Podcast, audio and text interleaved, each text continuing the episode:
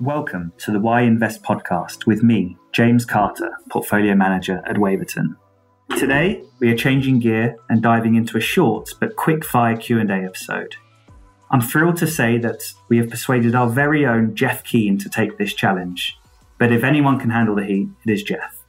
Somehow, only now making his podcast debut, Jeff is the head of fixed income at Waverton.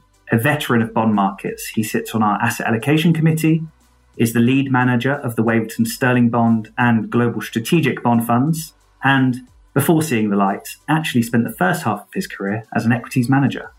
But he is probably best known for his Masters golf competition, the Jeff Keen Charity Challenge, which over the years has raised over £50,000 for charity and in its most recent iteration had 2,500 happy participants. Jeff, it's a pleasure to have you on. Are you saddled up and ready to go? Already, James. Thanks for having me. So, I have 13 questions for you, sourced from the most frequently asked questions we have been hearing from our clients. Remember now, this is a sprint and not a marathon, and we are encouraging to the point answers, which is not an easy task given the complexity of some of these topics. So, without further ado, to start us off, why are mortgage rates so high? Well, I mean, I think the first thing I would say is that uh, mortgage rates are actually a lot lower than they were back in the days when I was first buying a house. But anyway, mortgage rates are a function of the UK base rate, and that's set by the Bank of England and also by the market's expectation for interest rates over the next few years.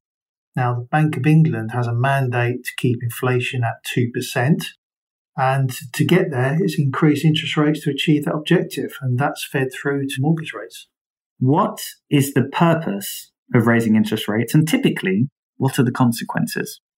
Well, the Bank of England really only has one tool to manage inflation to its target, and it is a fairly blunt tool in the form of interest rates. But if we look back to 2021, the Bank of England were asleep at the wheel. So inflation at that point was over 5%, and the interest rate was still only 0.25%. And then, of course, Russia invaded Ukraine, which made inflation even worse. But the idea of higher rates is that it slows economic activity. So companies have to pay higher rates of interest when financing their companies, and consumers end up paying more for their mortgages and other consumer debt. And that tends to lead to lower levels of disposable income and lead to a slowdown in the economy. And in turn, that should solve inflation. If you think back to the 1990s, John Major famously said, if it's not hurting, it's not working. And that's really the point. High interest rates squeezes the consumer and businesses, and that in theory should help to dampen inflation forces in the economy. All sounds very, very straightforward, Jeff. What caused inflation to rise so sharply? And now, hopefully, you've brought your crystal ball with you. When will it return back to normal levels? Ah, the prediction questions are always the harder ones. The origins of inflation probably go back all the way to the financial crisis, because that's when it became the norm for central banks to engage in quantitative easing or printing money. That didn't really achieve the objective of reigniting growth, but when COVID hit 2020, QE was expanded aggressively by most central banks. And then, of course, after the energy price hike, which followed the Russian invasion of Ukraine, QE was expanded a second time round to help consumers with their energy bills. I think this is the first time in my lifetime when we've experienced governments pouring money directly into consumer bank accounts. And so all of that stimulus has culminated in the inflation that we've got today. And I think my analogy would be of the damp bonfire, which just won't light and you keep throwing paraffin on it, but sooner or later that flame will result in a, a mini explosion of your bonfire. And then to extend that analogy, perhaps we took a while to find the hose pipe to put out the fire. And that's where we are today. So we heard what the purpose of raising interest rates were, and we heard the cause of the inflation that's led to higher interest rates. But why has the labour market remained so resilient? I think there are a few possible reasons, and I think that's probably a really tough question to answer now. And I'm sure there'll be lots of people that will tell us the answer to that in years to come. Certainly, the resilience of the employment cycle has been a surprise to many, including me. But as we said, we've seen massive monetary and fiscal stimulus, which really did the job of helping the economy get through COVID and has much longer lasting effects than most people would have predicted. So companies were able to pass on higher prices to consumers because wages are rising. And those same companies were reluctant to let staff go for fear of not being able to get them back. Will there still be a recession? To be perfectly honest, I don't know. But what I do know is that there's a realistic chance of one. And the chance of it affecting Europe, including the UK, in 2024 is probably higher than it is in the US. So in Europe, rates are still at their highs, and the effects of those rates are starting to be felt by mortgage holders and by less well financed businesses. And even in the US, we're still seeing signs of increasing levels of defaults and delinquencies. So I think it will really depend how quickly inflation normalizes and how quickly central banks can cut rates to offset the risk of a recession. The US obviously has been incredibly resilient, as we said, but there's a few pockets of the economy which are still in distress. The property sector, for example, which is starting to be seen in the results of a few smaller banks in the US. So probably a little bit early to celebrate victory over recession risk just yet. What does a soft landing mean? It's a phrase that's used so often at the moment. And why is it so hard to achieve?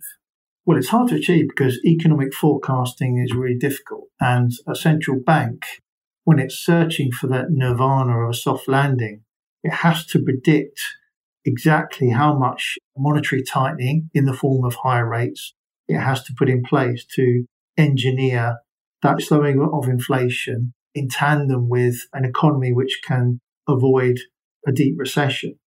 There are countless examples in history in which central banks got that hopelessly wrong. But if we can get that combination of lower inflation and growth not being too negative, that would be the soft landing that they're seeking.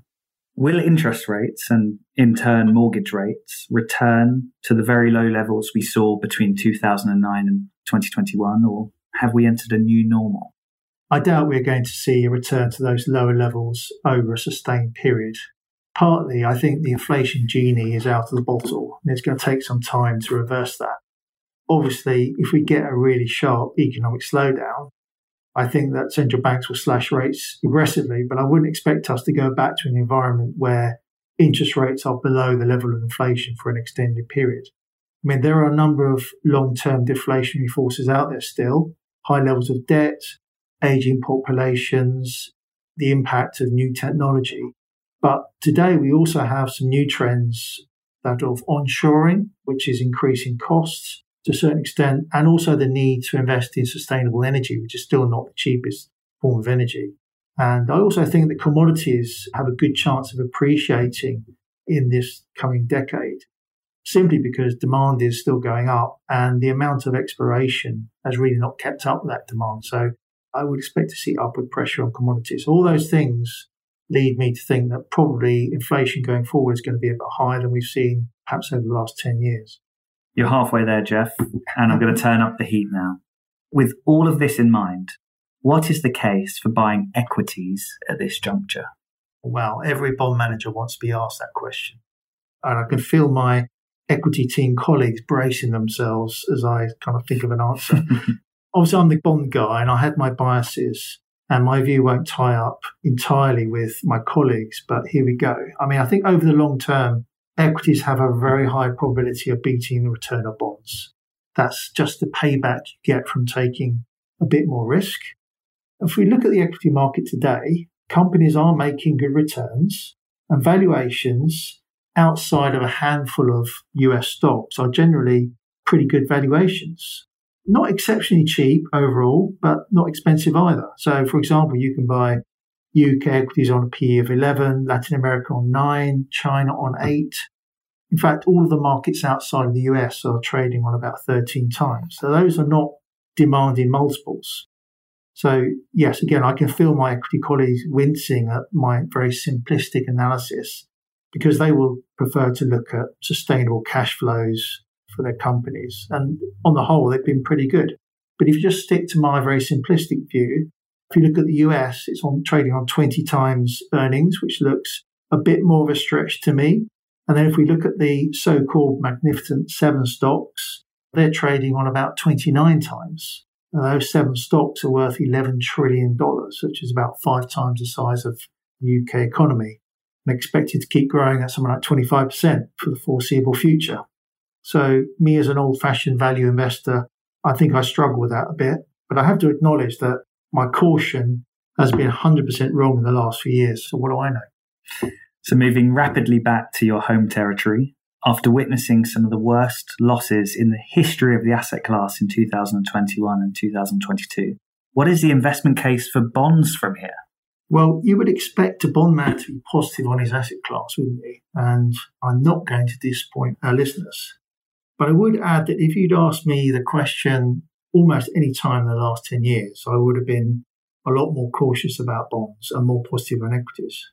But I'm more positive on bonds today for two key reasons. One, because the valuation of bonds is much more attractive than at any point in recent history.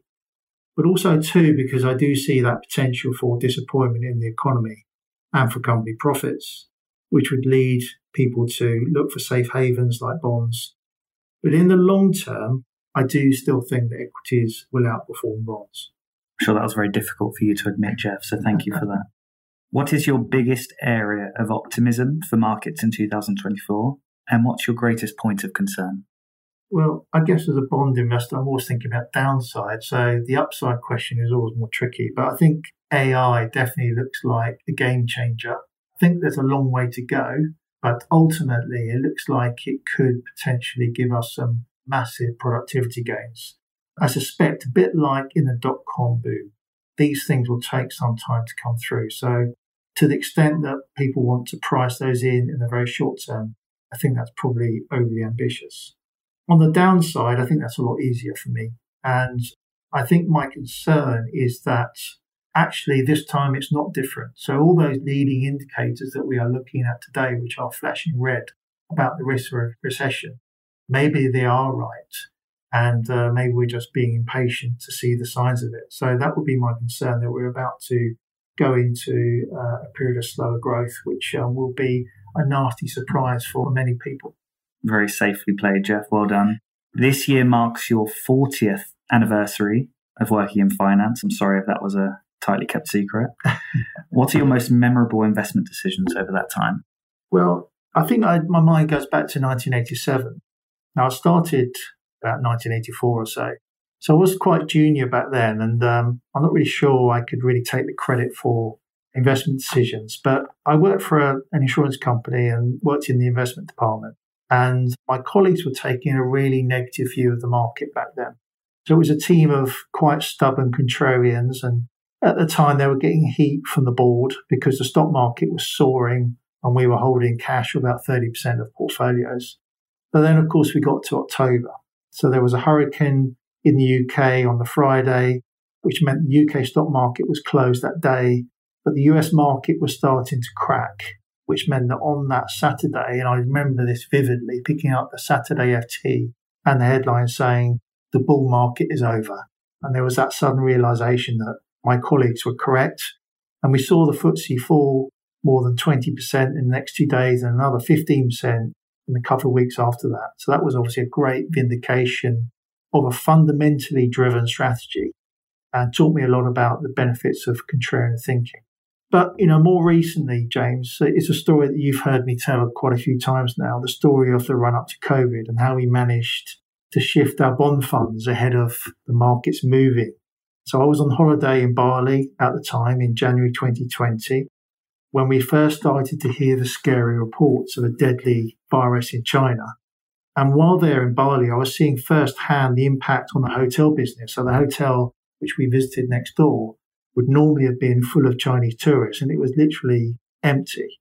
And I remember flying back to the UK at the end of January, and that was a day when the first Chinese tourist was found with COVID in Rome. And at that point, it started to become clear that this was not going to be a local Chinese issue. This was going to be a global issue. But incredibly, the S&P kept going up for another two weeks. So there was a little um, window of opportunity there to take some risk off the table. And we did that pretty aggressively, reducing our exposure to credit in the bond funds. And that was part of the reason that we navigated that particular crisis really well. Final two questions. I want you to make two predictions for us, Jeff. Who do you think will be the next president of the United States? Honestly, I don't have a clue. Our colleague Bill Dinning, who's an avid political watcher, tells us it's a 50 50. But if you force me to make a prediction, I'm going to go for Michelle Obama. And uh, if that turns out to be true, you'll think I'm a genius.